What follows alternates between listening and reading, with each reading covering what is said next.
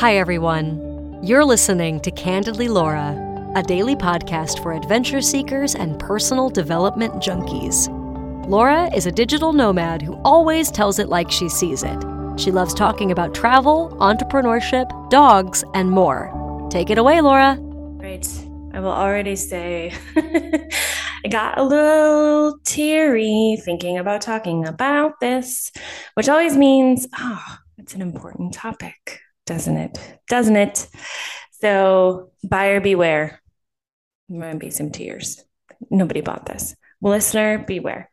So, today I'm going to talk about a topic that I believe in, and that is uh, design thinking to design your life.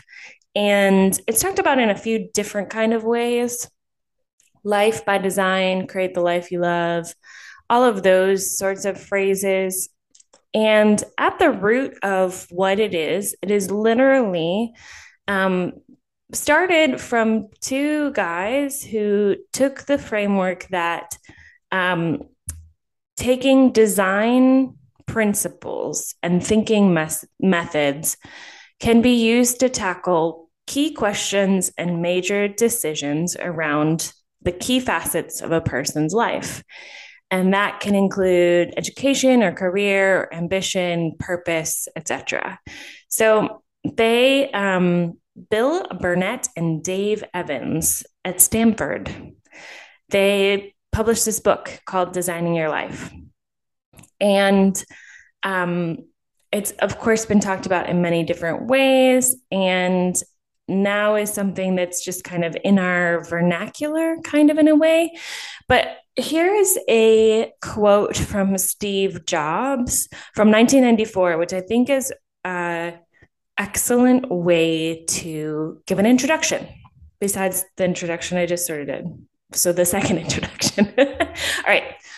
When you grow up, you tend to get told that the world is the way it is, and your life is just to live your life inside the world. Try not to bash into the walls too much. Try to have a nice family life, have fun, save a little money. That's a very limited life. Life can be much broader once you discover one simple fact. Everything around you that you call life was made up by people that were no smarter than you. And you can change it, you can influence it. The most important thing is to shake off this erroneous notion that life is there and you're just going to live in it versus embrace it, change it, improve it, and make your mark upon it. Once you learn that, you'll never be the same again. So, when I really started jumping into personal development, this whole life creation came sort of hand in hand because the overarching notion that's the same in personal development is that like every aspect of your life that you find to be mm, less than ideal or counterproductive to making you feel and enjoy and love your life are things that you have control over to change. Okay. So that does not mean like let's put on rose colored glasses and toxic positivity and just think that everything is you know happy go lucky because there's a lot of struggle involved in life and hardship and there's a lot of things that we can't answer why they happen to us or why certain events have affected our families and our lives what it is mean what it does mean what it is done meaning None of those things were a sentence. But what it takes into account is that it's not a magic wand, but with intention and resolve and honestly experimenting, you too can answer and change a lot of your life. So, part of the framework that those two authors set out, and this has been changed depending on who you sort of look at this idea, is to accept is the first step. Empathize, define, ideate, prototype, and test. And the idea is the same as you would design anything, right? As an architect or as a creative, is that there's sort of a the way the state in which the thing is now and the state in which the thing is that I want it to be later. So what happens when you start to look at life by design is that your mindset and what changes within your internal is just as important as the action you put into the external. So there are sort of five different kind of mindsets that help to change the journey and to create a, a bigger space for um, i want to say a bigger space for imagination i guess so number one is to be curious and that's to be curious about what really ignites the question that you're asking number two is to try things um, there's no way to make changes in your life without trying new things. And that means 80% action and 20% thought. And that can be really hard for people. Number three is learning to reframe problems. And I think this is so huge for everyone. But what it does is it helps you actually articulate what the actual problem is. And that's often what's missed in any conflict resolution is that what the actual problem is is not always deduced down and talked about.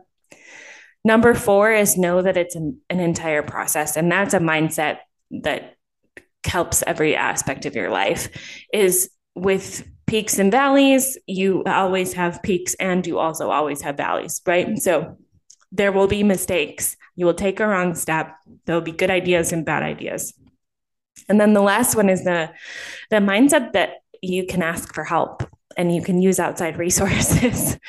and that people and communities, and specifically mentors, like people that have done things that you're interested in doing, exist. And finding them and learning about them can really help. So, those are just some basic mindset things that really help along creating the life that you love. So, um, some of the ways that you can start to think about it, and I, I've talked about it and I'm going to talk about it forever, is to find ways that bring you joy and find ways that don't bring you joy, right? So, doing a sort of evaluation of where you are now and which of the meters you want to start to look at how to change.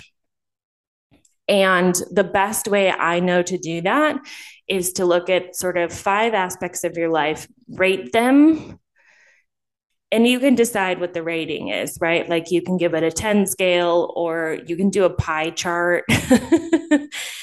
but what it does for you when you look at each of those aspects is it it shows you sort of definitively which part to start on because that's where people get really stuck i think is if they really look around and they're like there is no part of what i do in the day to day that i wouldn't like to be better in some way or that i wouldn't want it to bring me more joy.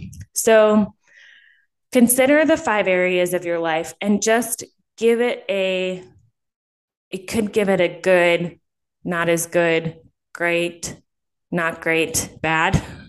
You could give it one to five one to a hundred so you decide what scale would make you feel the best and you want to look at work the stuff that you get paid to do and if you're a stay-at-home mom, it's the same. It's the it's the stay-at-home momming, right? You are getting paid in creating creatures that are good for the planet. Play, any activity that brings you joy that you do. Love, where your relationships are, friends, family, spouse. And if you want to divide those, divide those. And then health, it's both your mind and your body and your spirit, and then financial, current, and sort of future. So, looking at all of those will help you then start to look okay, which part do I want to figure out how to start to make some changes? And what do those changes look like, right? And one of the quotes from this article, I'll link this article because he goes really in depth with like step one, step two, step three. And step one for him is to is to do the ranking. But um, one of the things that Stephen Covey from the Seven Habits of Highly Effective People talks about in his habits are to begin with the end in mind. And what that does for life design is it starts to give you an access to seeing how those changes can be po- not possible, but what those changes could mean in your life, right? And sometimes those are ripple effects. So if you're able to see or imagine and consider like the an abundance in life where all of your needs are met you're saving for retirement and you're able to afford the kind of vacations that you want like that kind of financial security is different than like gosh wouldn't it be great if i was like a bazillionaire today um, so that's a little introduction to life design. I don't want to go super in depth because I know I'm going to talk about it more. And I hopefully just gave you a bunch of ideas of things to just start to think about how you can create. And if you do look at sort of um, creating an assessment of those different parts of your life, once you've sort of decided which one you want to start on, that's when you start dreaming. What would it look like in the best case, everything has turned out exactly the way I want it. And this would be a fantastic way to live. All right. I hope you enjoyed this introduction to life by design. I didn't even cry. That's because I didn't tell you the re- some of the reasons why I got into. Okay, and now I have to tell you because I've started. so for me, when I um, started delving into personal development, was hand in hand with um, my breakup in 2014. And one of the things that I had really realized during that process was how much of my life I had been living in a future that didn't exist. And that was so many years of when I'm a wife and a mother, then XYZ. And that was really hard to come to terms with of how much of my energy and my passion and my kind of everything had had built into when this oopsie there it is. When i am those things then these things will happen and these things will be xyz and there's a lot of years living into things i didn't have control over and not actually enjoying and creating the things that I did have control over, which was myself, which is only ever myself.